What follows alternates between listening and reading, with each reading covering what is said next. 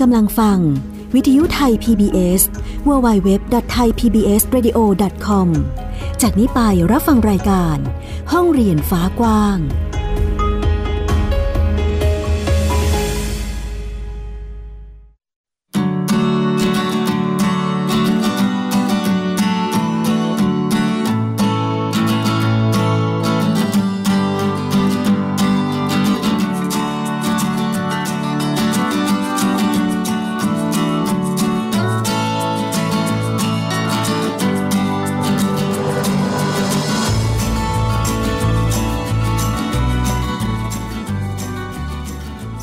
คุณผู้ฟังต้อนรับคุณผู้ฟังทุกท่านค่ะ เข้าสู่รายการห้องเรียนฟ้ากว้างอีกเช่นเคยนะคะ เจอกันเป็นประจำจันทร์ถึงศุกร์กับวิทยุไทย PBS www thaipbsradio.com อยู่กับดิฉันไอยดาสนศรีเช่นเคยนะคะ แน่นอนว่ามาพร้อมกับเรื่องราวข่าวสารด้านการศึกษาค่ะ เพราะว่า เราพูดถึงเรื่องของการเรียนรู้ใช่ไหมคะ คุณผู้ฟังเป็นห้องเรียนเนาะก็จะพูดถึงในรั้วโรงเรียนด้วย นโยบายการศึกษาต่างๆ รูปแบบการเรียนการสอนเป็นยังไงนะคะรวมไปถึงการศึกษาทางเลือกด้วยนำมาเล่าแล้วก็พูดคุยให้คุณผู้ฟังได้ติดตามรับฟังกันนั่นเองค่ะหลากหลายช่องทางอย่างเว็บไซต์ที่เราบอกไปนอกจากนี้ยังมีแอปพลิเคชันด้วย กับแอปพลิเคชันไทย PBS Radio ดาวน์โหลดได้แล้วนะคะ ทั้งระบบ iOS แล้วก็ระบบ Android เลย ง่ายแล้วก็สะดวกในการรับฟัง ฟังสดก็ได้ ฟังย้อนหลังก็ได้เช่นเดียวกันนะคะ ส่วนวันนี้มีอะไรให้ได้ติดตามรับฟังกันนั้น ไปฟังกันค่ะ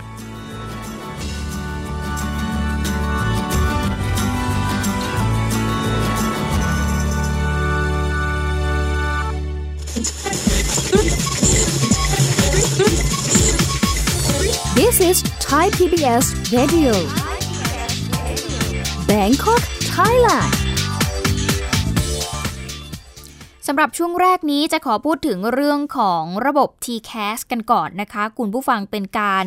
สอบคัดเลือกบุคคลเข้าศึกษาในสถาบันอุดมศึกษานั่นเองนะคะ ซึ่งทางทปอเองก็มีการเล็งเห็นว่าน่าจะมีการยุบรวมรายวิชาที่มันซ้ำซ้อนลงแล้วก็ลดรอบในการสอบ TCAS นั่นเองนะคะ เมื่อวันที่ 19 กุมภาพันธ์ที่ ผ่านมานะคะคุณผู้ฟังคะศาสตราจารย์ ดร สุชัชวี สุวรรณสวัสดิ์อธิบดีสถาบันเทคโนโลยี พระจอมเกล้าเจ้าคุณทหารลาดกระบัง ประธานที่ประชุมอธิการบดีแห่งประเทศไทยเองก็ได้เปิดเผยนะคะว่า ในที่ประชุมทปอเมื่อเร็วๆนี้นะคะ ได้มีมติเห็นชอบ ตามที่คณะกรรมการดำเนินงานระบบการคัดเลือกกลางบุคคลเข้าศึกษา ในสถาบันอุดมศึกษาหรือ TCAS ปีการศึกษา 2562 ได้พิจารณาถึงความซ้ำซ้อนของการใช้ผลสอบรายวิชาต่างๆ มาเป็นเกณฑ์ในการคัดเลือกเข้าศึกษาในสถาบันอุดมศึกษา อย่างเช่น คะแนนการทดสอบทางการศึกษาระดับชาติขั้นพื้นฐาน หรือว่าสอบ o n e t ที่เป็นคะแนนสามัญ9วิชานะคะ แล้วก็คะแนนการทดสอบความถนัดทั่วไป หรือว่าการสอบแกด แล้วก็การทดสอบความถนัดทางวิชาการหรือว่าวิชาชีพ หรือว่าการสอบแพทนั่นเองนะคะ ซึ่งคณะกรรมการก็เห็นชอบให้ปรับปรุงรายวิชาต่างๆ โดยการลดเนื้อหาวิชาที่มีความซ้ำซ้อนลง เพื่อที่จะลด ภาระการสอบในรายวิชาต่างๆ ของนักเรียน ซึ่งคาดว่าจะพิจารณาเรื่องนี้ให้แล้วเสร็จภายใน 4 เดือน แล้วก็จะประกาศใช้ในปีการศึกษา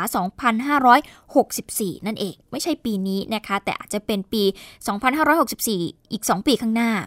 ศาสตราจารย์ ดร สุชัชวีก็ยังบอกอีกนะคะว่า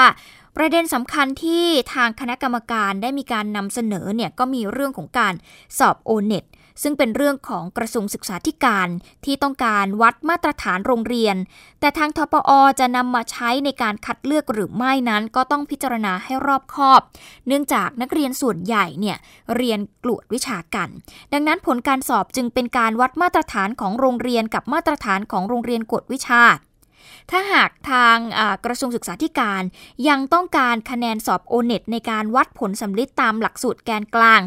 อาจจะต้องนำมารวมกับการสอบ 9 วิชาสามัญนั่นเองนะคะ และประเด็นที่ 2 ที่มีการนำเสนอก็คือเรื่องของเนื้อหาในรายวิชาแพทที่มันซ้ำซ้อนกับ9 วิชาสามัญหรือว่าการสอบโอเน็ตเนี่ยนะคะ ก็ต้องมาพิจารณาว่าจะยุบรวมกันได้อย่างไรบ้าง แล้วก็มีการปรับการสอบแกด เป็นการวัดความถนัดจริงๆนะคะแกดนั่นเอง แล้วก็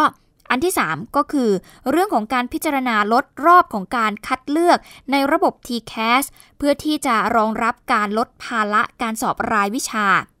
อย่างไรก็ตามนะคะ คุณผู้ฟังขาทางทปอก็มีมติ มอบหมายให้กับทางรองศาสตราจารย์ ดร ชาลีเจริญ ราบนพรัตน์นะคะ รองอธิบดีฝ่ายวิชาการมหาวิทยาลัยธรรมศาสตร์ เป็นประธานคณะทำงาน เพื่อที่จะพิจารณาเรื่องดังกล่าวนี้นั่นเองค่ะ ซึ่งศาสตราจารย์ ดร สุชัชวีนะคะคุณผู้ฟังก็บอกว่านอกจากนี้ทปอยังได้พิจารณาเกี่ยวกับปัญหาจำนวนนักเรียน ที่เข้าสู่ระบบอุดมศึกษาลดลงว่ามันเป็นความจริงหรือไม่ นะคะ ตัวเลขที่แท้จริงเนี่ยเป็นยังไงนะซึ่งได้ข้อสรุปเบื้องต้นก็คือว่าทปอเนี่ยจะสนับสนุนให้มีการวิเคราะห์ข้อมูลจำนวนผู้สมัครในระบบ TCAS ปี 2562 เพื่อที่จะนำไปสู่การบริหารจัดการ เกิดความเป็นระบบ อย่างเช่นการทำ data analysis รายหลักสูตรค่ะ เพื่อที่จะวิเคราะห์ความสามารถในการแข่งขันแล้วก็โอกาสสละสิทธิ์ ประสานงานหน่วยงานรัฐด้านข้อมูลอัตรากำลังคน การเชื่อมต่อข้อมูลระหว่างมหาวิทยาลัย อย่างเช่น ข้อมูลนักศึกษาจากประเทศในกลุ่มอาเซียน รวมไปถึงมหาวิทยาลัยที่กำลังเผชิญกับคนรุ่นใหม่ที่ไม่เรียนแบบ full degree นะคะคุณผู้ฟัง ส่วนมหาวิทยาลัยก็ต้องมีการประสานกับสภาวิชาชีพต่างๆ ด้วย และทปอนะคะ เพื่อที่จะให้เกิดการเปลี่ยนแปลงที่เป็นรูปธรรมได้ ทั้งนี้นะคะทปอจะมีการจัดสัมมนาเรื่องของการแก้ไขปัญหาการปรับตัวของมหาวิทยาลัย ต่อการลดลงของนักเรียนในระดับอุดมศึกษาภายในปีนี้ทปอเองก็ได้มีการมอบหมายให้กับคณะทำงาน TCAS นะคะคุณผู้ฟังไปรวบรวมข้อมูลนะคะ ก็จัดทำเป็นข้อมูลที่ เป็น supply side นะคะคุณผู้ฟัง แล้วก็จะมีการรวบรวมข้อมูลทั้งหมด เพื่อนำมาเป็นข้อมูลในการจัดประชุมด้วยนั่นเองค่ะ นี่ก็คือเป็นเรื่องของการวางแผนในอนาคตนะคะเกี่ยวกับการรับมือของนักเรียนที่จะเข้าสู่ระดับอุดมศึกษาที่จะมีจำนวนลดน้อยลงว่าทางมหาวิทยาลัยจะมีการปรับตัวอย่างไรบ้าง อันนี้ก็คือ เป็นเรื่องของการที่ทางทบอนะมีการเล็งเห็นว่าควรที่จะยุบรวมในรายวิชาที่มันซ้ำซ้อนเนาะคุณผู้ฟังเพราะว่าเด็กทุกวันนี้สอบเยอะมาก ทั้งสอบวัดผล สอบเพื่อที่จะนำเอาคะแนนไปเรียนต่อนะคะมากมายเลยทีเดียวก็ต้องติดตามกันต่อไปว่า จะมีการปรับเปลี่ยนอย่างไรบ้างนั่นเองค่ะ วิทยุไทย PBS www.thaipbsradio.com ออกอากาศจากอาคารบี องค์การกระจายเสียงและแพร่ภาพสาธารณะแห่งประเทศไทย ถนนวิภาวดีรังสิต กรุงเทพมหานคร Thailand สำหรับน้องๆนนักเรียนนะคะที่กำลังจะสอบแกดแพดนะคะคุณผู้ฟังทางสถาบันทดสอบทางการศึกษาแห่งชาติเองก็ย้ำเตือนมานะคะว่านักเรียนที่สอบแกดแพดเนี่ยต้องตรวจสอบสนามสอบของตัวเองให้ดี ตรวจสอบที่นั่งของตัวเองให้ถูกต้องนะคะแล้วก็ต้องไปก่อนเวลาสอบเนี่ย30 นาทีด้วยกันนั่นเองค่ะ ซึ่งนางสิริดา บุรชาตินะคะ ผู้อำนวยการสถาบันทดสอบทางการศึกษาแห่งชาติเองก็บอกว่าตอนนี้ทางสทศนะคะพร้อมที่จะจัดทดสอบความถนัดทั่วไป หรือว่าการสอบแกดแล้วก็การทดสอบความถนัดทางวิชาการวิชาชีพ หรือการสอบแพทประจำปีการศึกษา 2562 พร้อมกันทั่วประเทศ ก็คือจะสอบในวันที่ 23-26 กุมภาพันธ์นี้ ซึ่งทุกอย่างได้มีการเตรียมการเอาไว้เรียบร้อยแล้วนะคะ ซึ่งทางคุณสิริดาเนี่ยก็บอกว่าไม่น่าจะมีปัญหาอะไร โดยเฉพาะการเลื่อนวันสอบแกดแพดนะคะก็ยังคงเป็นวันเดิม เพราะว่าทางสทศแล้วก็หน่วยงานต่างๆ ที่เกี่ยวข้องเนี่ยได้ช่วยกันแจ้งผู้ที่เข้าสอบในทุกช่องทางแล้วนะคะ นอกจากนี้ยังได้มีการกำชับศูนย์สอบ แล้วก็สนามสอบด้วย ให้อำนวยความสะดวกกับเด็กๆทุกคน ฝากไปถึงผู้ที่เข้าสอบทุกคนด้วยนะคะ ให้ตรวจสอบเลขที่นั่งสอบของตัวเองให้ดีนะคะ สนามสอบของคุณ แล้วก็ควรที่จะเดินทางไปถึงสนามสอบเนี่ยก่อนเวลาสอบอย่างน้อย 30 นาที เพื่อที่จะไม่ได้เกิดปัญหานะคะ แล้วก็อาจจะทำให้เสียสิทธิ์ในการเข้าสอบได้ เรื่องการเตรียมตัวเป็นเรื่องที่สำคัญมากนะคะ เด็กๆ ดังนั้นต้องเตรียมตัวให้พร้อม ปากกาดินสอยางลบ เตรียมไปให้ดีนะคะ ไม่ใช่ไปหาเอาข้างหน้านะ คุณผู้ฟังเผื่อกรณีฉุกเฉินก็ต้องออหาให้ทันนะคะ เพราะว่าถ้าเกิดคุณเข้าสอบไม่ทันเนี่ยก็อาจจะเสียสิทธิ์ไปนะคะ ซึ่งคุณสิริดานะคะ คุณผู้ฟังก็บอกว่านอกจากนี้เนี่ยผู้เข้าสอบสามารถเข้าไปดูเนื้อหาของการสอบรูปแบบแล้วก็จำนวนข้อสอบแกดแพดได้นะคะ ซึ่งจะมีการจำแนกตามรูปแบบข้อสอบ ตัวอย่างข้อสอบแกดแพดแล้วก็ตัวอย่างกระดาษคำตอบ ก็สามารถเข้าไปดูได้ที่เว็บไซต์ของทางสทศนะคะเพื่อที่จะลองไปฝึกทำดูนะคะว่าเอ๊ะข้อสอบมันจะเป็นในลักษณะไหนออกมาเป็นยังไงนะคะ เพื่อไม่ให้เกิดปัญหาในการทำข้อสอบเนาะเรื่องกระดาษคำตอบเป็นเรื่องที่สำคัญมากนะคะ คุณผู้ฟังเพราะว่า ทางศูนย์จัดสอบเนี่ยแน่นอนว่าเขาจะมีกระดาษคำตอบให้คนละ 1 แผ่นนะคะ ซึ่งก็จะมีการระบุชื่ออะไรเรียบร้อยแล้วนะคะ ดังนั้นก็ต้องไปดูรายละเอียดให้ดีว่าวิธีการทำวิธีการลงข้อมูลเนี่ยเป็นอย่างไรเพื่อไม่ให้เกิดเกิดข้อผิดพลาดนั่นเองนะคะ ถ้าเกิดใครมีข้อสงสัยต่างๆ เกี่ยวกับการสอบแกดแพดหรือว่าการสอบต่างๆ ของทางสทศนะคะสามารถติดต่อไปโดยตรงได้เลย โดยโทรไปที่หมายเลข 02 2 1 3800 ค่ะ อีกครั้งนะคะ 02-217-3800 ค่ะ หรือนอกจากนี้สามารถเดินทางไปสอบถามได้ที่สำนักงงานคณะกรรมการการศึกษาขั้นพื้นฐานได้เลย ซึ่งมีการจัดตั้งศูนย์ประสานงานหลัก ในการที่จะรับเรื่องเกี่ยวกับการสอบต่างๆ นี้นะคะ คุณผู้ฟังก็สามารถไปสอบถามได้ นี่ก็คือ ทางผู้อำนวยการสถาบันทดสอบทางการศึกษาแห่งชาติ ฝากมาถึงนักเรียนทุกคนที่จะไปสอบแกดแพดในวันที่ 23-26 กุมภาพันธ์นี้นั่นเองค่ะ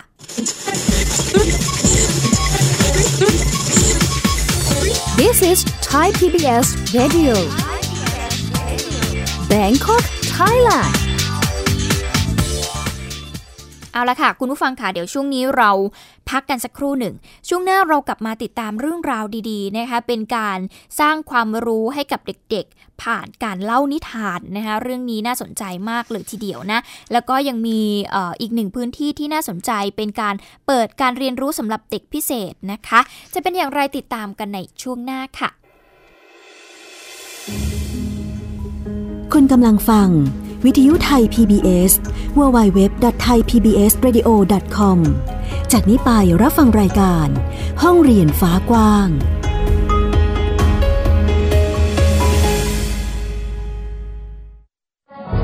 เลือกตั้งสสใกล้มาถึงแล้ว 24 มีนาคม 2562 นี้ เวลา 8 นาฬิกาถึง 17 นาฬิกา ขอเชิญชวนทุกท่านไปใช้สิทธิ์เลือกตั้งณหน่วยเลือกตั้งที่ท่านมีรายชื่อ โดยท่านสามารถศึกษารายละเอียดขั้นตอนการใช้สิทธิ์ข้อมูลผู้สมัคร และวิธีการลงทะเบียนขอใช้สิทธิ์เลือกตั้งลงนามนอกเขตได้ที่เว็บไซต์กกต www.ect.go.th หรือสายด่วนกกต 1444 สร้างสรรค์ประเทศไทย พร้อมใจไปเลือกตั้ง 24 มีนาคมบัตรหนึ่งใบ ได้เลือกคนที่รักมอบคะแนนให้พักและเห็นชอบนายกรัฐมนตรี กกตสุจริตโปร่งใสเที่ยงธรรมและชอบด้วยกฎหมาย โรงเรียนเลิกแล้ว กลับบ้านพร้อมกับรายการ Kids Hours โดยวัญญาชยโย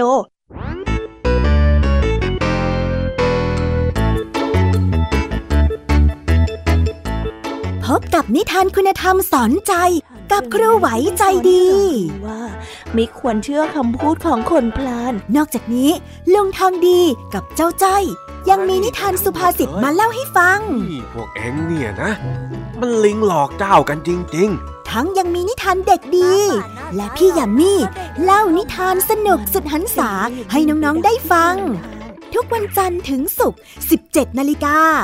ทางวิทยุไทย PBS www.thaipbsradio.com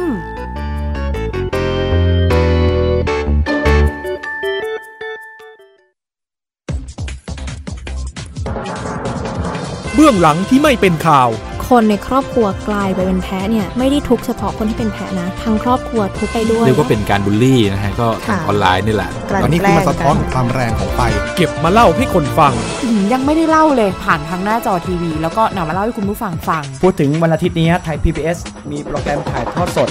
หลังใหม่ในสนามข่าวกับทีมข่าวไทย PBS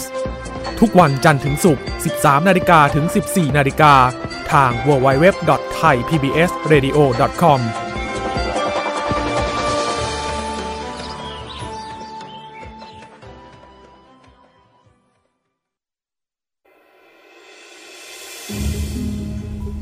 คุณกำลังฟัง วิทยุไทย PBS www.thaipbsradio.com จากนี้ไปรับฟังรายการ ห้องเรียนฟ้ากว้าง กลับเข้าสู่ช่วงที่ 2 ค่ะ คุณผู้ฟังกับรายการห้องเรียนฟ้ากว้างนะคะ ยังคงอยู่กับเรากับวิทยุไทย PBS www.thaipbsradio.com ค่ะ นี่คือเว็บไซต์ของเราที่คุณสามารถฟังได้สดๆ แบบนี้ รวมถึงฟังย้อนหลังได้ด้วย หรือใครสะดวกอยากจะฟังเวลาอื่น สามารถที่จะดาวน์โหลด ใส่ thumb drive ของคุณไปฟังบนรถก็ได้นะคะหรือคุณจะฟังผ่านมือถือก็ได้ มีแอปพลิเคชันดีๆ ให้คุณได้ดาวน์โหลดได้ใช้บริการฟรีเลย กับแอปพลิเคชันของเราไทย PBS Radio นั่นเองนะคะ มาต่อกันที่เรื่องราวของการศึกษากันบ้างค่ะ คุณผู้ฟัง แน่นอนว่าเด็กๆทุกคนไม่ว่าจะใครก็ตามนะคะ ต้องได้รับสิทธิ์ที่จะได้รับการศึกษาอย่างเท่าเทียม แล้วก็เอ่ออย่างมีประสิทธิภาพนั่นเองค่ะ ไม่เว้นแม้แต่เด็กพิเศษนะคะ คุณผู้ฟังพวกเขามีโอกาสที่จะต้องได้รับการศึกษาแล้วก็ได้รับการเรียนรู้ ดังนั้นจึงมีการเปิดบ้านการเรียนรู้เด็กพิเศษส่วนกลางขึ้นค่ะ ซึ่งนายเกลียงยศสุด ลาภานะคะ รองผู้ว่าราชการกรุงเทพมหานคร ก็ไปเป็นพิธีเปิดบ้านวิชาการ ศูนย์การศึกษาพิเศษส่วนกลาง เปิดบ้านการเรียนรู้มุ่งสู่โอกาสเด็กพิเศษ ประจำปีการศึกษา 2561 ค่ะ เพื่อเป็นการเผยแพร่ข้อมูลข่าวสาร แล้วก็องค์ความรู้ ด้านการพัฒนาการศึกษาเพื่อคนพิการที่มีคุณภาพ แล้วก็มีมาตรฐานนะคะ นอกจากนี้ยังมีการเผยแพร่ข้อมูลความก้าวหน้า ของเทคโนโลยีทางการศึกษาที่เป็นประโยชน์ต่อการพัฒนาคุณภาพชีวิตของเด็กที่มีความต้องการพิเศษด้วย นอกจากนี้ก็ยังมอบเกียรติบัตรให้กับหน่วยงานที่มาร่วมจัดนิทรรศการ แล้วก็ร่วมเสวนาด้วย โดยมีผู้ช่วยผู้อำนวยการเขตดินแดง ผู้อำนวยการศูนย์การศึกษาพิเศษส่วนกลาง ผู้แทนจากสำนักศึกษา ตลอดจนคุณครูนักเรียนแล้วก็ผู้ปกครองมาร่วมในงานนี้นั่นเองนะคะซึ่งรองผู้ว่าราชการกรุงเทพมหานครเองก็บอกว่า ทางกรุงเทพเนี่ย ตระหนักถึงการพัฒนาเด็กแล้วก็เยาวชน โดยเฉพาะด้านการศึกษาค่ะ ก็มุ่งที่จะพัฒนามาตรฐานคุณภาพการศึกษาของโรงเรียนสังกัดกรุงเทพมหานคร ให้เป็นที่ยอมรับ รวมไปถึงขยายโอกาสทางการศึกษาให้กับเด็กทุกกลุ่ม ทุกวัย โดยสามารถเข้าถึงได้อย่างเท่าเทียม ทั่วถึงแล้วก็เป็นธรรม การพัฒนาการศึกษาเด็กพิเศษเนี่ยก็ถือว่าเป็นอีกหนึ่งนโยบายของทางผู้ว่าราชการกรุงเทพมหานคร ที่ผลักดันให้เป็นรูปธรรมนะคะ โดยการเปิดบ้านการเรียนรู้เพื่อที่จะมุ่งไปสู่อนาคตเด็กพิเศษ ซึ่งก็เป็นความร่วมมือจากทุกภาคส่วนในการที่จะดูแลเด็กพิเศษ ให้มีคุณภาพชีวิตที่ดีค่ะ สร้างเครือข่ายให้ยั่งยืน นอกจากนี้นะคะยังได้มีการมอบนโยบายสำหรับสำนักงาน การศึกษาในการที่จะจัดตั้งโรงเรียนสำหรับเด็กพิเศษโดยเฉพาะ เนื่องจากว่าปัจจุบันนะคะมีเด็กเรียนร่วมจำนวนมากในโรงเรียนสังกัดกรุงเทพมหานคร ถ้าหากแยกออกมาจะสามารถพัฒนาการศึกษาเด็กพิเศษได้เฉพาะ โดยจะนำร่อง 1-2 โรงเรียนในพื้นที่กรุงเทพค่ะ โดยมีแผนดำเนินการนะคะในกลางปี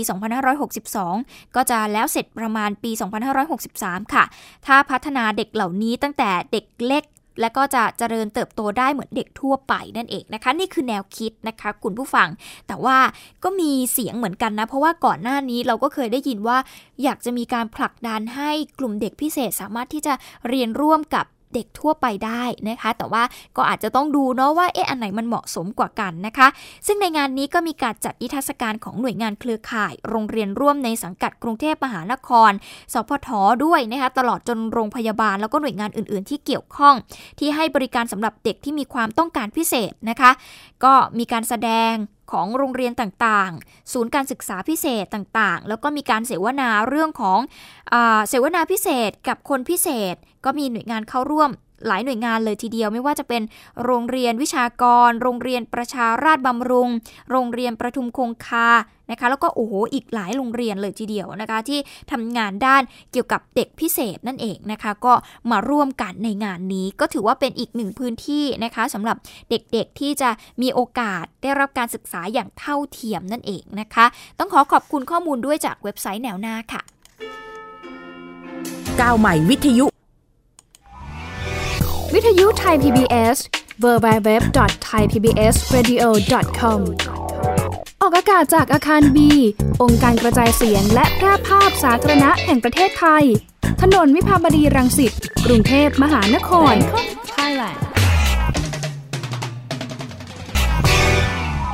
พูดถึงการเรียนรู้ผ่านนิทานเราก็มีโอกาสได้นำเสนอประเด็นนี้ให้คุณผู้ฟังได้รับฟังกันอยู่หลายครั้งนะคะ จะเห็นได้ว่าพลังของนิทานเนี่ยโอ้โห หลายคนน่าจะคิดไม่ถึงนะ คุณผู้ฟังว่ามันสามารถพัฒนาศักยภาพ เด็กได้มากน้อยแค่ไหน สร้างการเรียนรู้ให้กับลูกๆได้เพียงใดนะคะหลายคนน่าจะทราบกันดี เห็นได้จากการที่เรานำเอาเด็กน้อยที่สามารถเล่านิทาน แล้วก็ประสบความสำเร็จจากเวทีต่างๆ มาเล่าให้ฟังเห็นถึงศักยภาพของน้องนะคะว่า การที่คุณพ่อคุณแม่มีเวลาที่เล่านิทานให้ฟังเนี่ยนำไปสู่การที่เด็กๆเเขาสามารถที่จะถ่ายทอดออกมาได้ แม้ว่าจะอ่านหนังสือไม่ออกนะ คุณผู้ฟังก็ถือเป็นอีกหนึ่งพัฒนาการการของเด็กที่ได้จากการเล่านิทาน ซึ่งวันนี้เราก็จะมาพูดถึงนิทานเหมือนกันค่ะ คุณผู้ฟัง แน่นอนว่านิทานหรือว่าเรื่องเล่าเนี่ยไม่เพียงแค่สร้างความสนุกสนานให้กับเด็กๆ เท่านั้นนะคะ แต่มันยังเต็มไปด้วยความรู้ด้วย แล้วก็หลายครั้งเนี่ยยังสามารถเป็นเครื่องมือที่สร้างความเข้าใจอะไรบางอย่างให้กับเด็กๆ ซึ่งแน่นอนว่าแนวคิดนี้มาจากประสบการณ์กว่า 40 ปี ของนักเขียนนักเล่าเรื่องอย่างคุณนิพัฒพร เพ่งแก้วค่ะ ซึ่งก็นำมาเล่าแบบสนุกสนานเลยทีเดียว ในงานเสวนา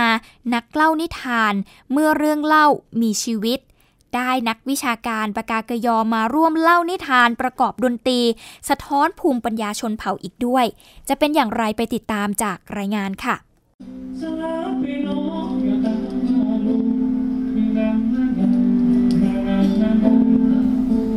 เมื่อลูกไก่กำพร้าถูกช้างเกเรตัวใหญ่ทำร้าย จึงขอสู้ด้วยการส่งเสียงร้องดังไปถึงเพื่อนสัตว์ตัวเล็กๆ ทั้งแมลงวัน งูและกบมาช่วยกัน จนสามารถล้มช้างได้สำเร็จ นิทานพื้นบ้านปากาเกยอฟังสนุก สื่อถึงพลังของคนตัวเล็กๆ ที่หากร่วมใจกันก็สามารถทำเรื่องใหญ่ได้ ถ่ายทอดผ่านดนตรีชนเผ่าเตนากู โดยสุวิชาญพัฒนาไพรวันในฐานะผู้เชี่ยวชาญวัฒนธรรมชาติพันธุ์และนักดนตรีปากาเกยอ สุวิชาญบอกว่าได้ยินนิทานเรื่องนี้ตั้งแต่เด็ก จนถึงปัจจุบันยังเป็นเครื่องมือที่ตนเองใช้เป็นสื่อปลูกฝังคนรุ่นใหม่นำมาเล่าให้ฟังในเสวนา นักเล่านิทานเมื่อเรื่องเล่ามีชีวิต ไม่เพียงสนุกสนาน เรื่องเล่าจากนิทานยังสะท้อนความเชื่อและภูมิปัญญาจากคนบนเขา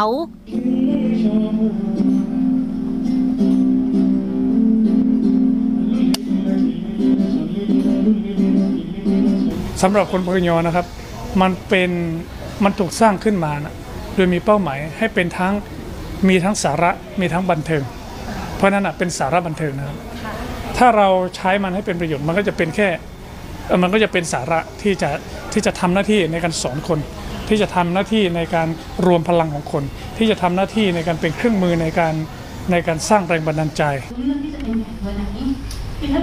เพราะเชื่อว่าเรื่องเล่ามีพลังกว่า 30 ปีที่เดินทางเขียนหนังสือและสารคดี นิพัฒพรเพ่งแก้ว จึงรวบรวมเรื่องเล่าจากผู้คนหลากหลาย ถ่ายทอดเป็นตัวหนังสือ เขียนลงคอลัมน์สยามรัฐสัปดาห์วิจารณ์เมื่อกว่า 20 ปีก่อน และรวบรวมเป็นหนังสือ นักเล่าและนิทานเรื่องอื่น ๆ บันทึกวิธีคิดและวิถีชีวิตของคนแต่ละพื้นที่ เช่นเรื่องไปจับแย้ เล่าวิถีชีวิตของคนพื้นบ้านที่จังหวัดพัทลุง ภูมิปัญญาการจับแยกของคุณปู่ สะท้อนความสมบูรณ์ของธรรมชาติครั้งอดีต ยังมีนิทานสะท้อนความเชื่อเรื่องเอากิ่งไม้ออกจากทางก้างจะไม่ติดคอ ที่เป็นกุศโลบายสอนเด็กให้เอื้อเฟื้อต่อผู้อื่น ภาษิตไทยรุ่นเก่านั่นนะคะว่าเอ๊ะคนรุ่นใหม่นี่ไม่รู้จักแล้วว่าทำไมถึงเป็นอย่างนั้นทำไมเขาถึงบอกเอาไว้ว่า เอาไม้ออกจากทางก้างจะไม่ติดคออะไรพวกเนี้ยเราก็มาเขียนอธิบาย ทีนี้จะอธิบายให้เด็ก7จ็ดแปดขวบฟังเด็กที่เป็นคนอ่านของนิตยสารสวนเด็ก หนังสือเด็กสมัยก่อนเนี่ยอธิบายกันธรรมดานี่เด็กไม่สนใจแล้วเด็กก็จะไม่เข้าใจ เข้าใจนี่มันหมายถึงเข้าไปในใจ แล้วมันก็จะอยู่ในความทรงจำเลย นิทานก็คือความเข้าใจของมนุษย์ที่มีต่อโลกนั่นแหละค่ะ ถึงทุก ภูมิภาคทุกชนเผ่า นิทานถึงมีความลึกซึ้งอย่างยิ่ง เข้าใจไปได้ถึงปัญญาที่ลึกสุดของมนุษย์ อยู่ในสิ่งที่เรียกว่านิทานนี่แหละค่ะ ไม่เพียงนำเรื่องเล่าและนิทานที่รวบรวมจากประสบการณ์ของนักเขียนสารคดี นิพัฒน์พร เพ่งแก้ว มาพูดคุยถึงความสำคัญของเรื่องเล่า และความรู้ที่แฝงในนิทานยังเปิดพื้นที่เป็นเวทีสาธารณะ ให้ผู้สนใจเข้าร่วมฟังและแลกเปลี่ยนเรื่องเล่าสนุกๆของกันและกัน ให้ทุกคนสามารถเป็นนักเล่านิทานได้ นี่ก็ถือเป็นอีก หนึ่งการเล่านิทานนะคะคุณผู้ฟังที่สะท้อนให้เห็นถึงภูมิปัญญาของชนเผ่านะคะแล้วก็ยังได้ยินเสียงดนตรีต่างๆ มากมายที่มาประกอบในการเล่านิทานด้วย ยิ่งทำให้เด็กๆนั้นสนุกสนานนะคะและแน่นอนก็ยังมีเรื่องราวดีๆ ที่สร้างความเข้าใจให้กับเด็กๆด้วยนะคะ ก็ถือว่าเป็นอีกหนึ่งประสบการณ์ของผู้ที่เป็นนักเขียนนักเล่าเรื่องนะคะนำมาเล่าให้คุณผู้ฟังได้ฟังกันว่าเอ๊ะจริง ๆ แล้วพลังของนิทานเนี่ยมันสร้างการเรียนรู้อะไรให้เด็กบ้าง เผื่อหลาย ๆ ท่านจะสามารถนำไปปรับใช้ในชีวิตนำไปเป็นอีกหนึ่งเครื่องมือที่จะสร้างความรู้ความเข้าใจให้กับลูก ๆ หรือว่าคน เขาเรียกว่าเป็นเด็กๆในปกครองของคุณได้นั่นเองนะคะ ต้องขอขอบคุณข้อมูลด้วยนะคะ และนี่ก็คือเรื่องราวทั้งหมดที่เรานำมาเล่าแล้วก็พูดคุยให้คุณผู้ฟังได้ติดตามรับฟังกันในห้องเรียนฟ้ากว้างในวันนี้นะคะ ติดตามกันได้ใหม่ในวันพรุ่งนี้ค่ะสำหรับวันนี้ดิฉันอัยดาสนศรีลาไปแล้ว สวัสดีค่ะ ติดตามรับฟังรายการย้อนหลังได้ที่ เว็บไซต์และแอปพลิเคชันไทย PBS Radio ไทย PBS Radio วิทยุข่าวสารสาระ เพื่อสาธารณะและสังคม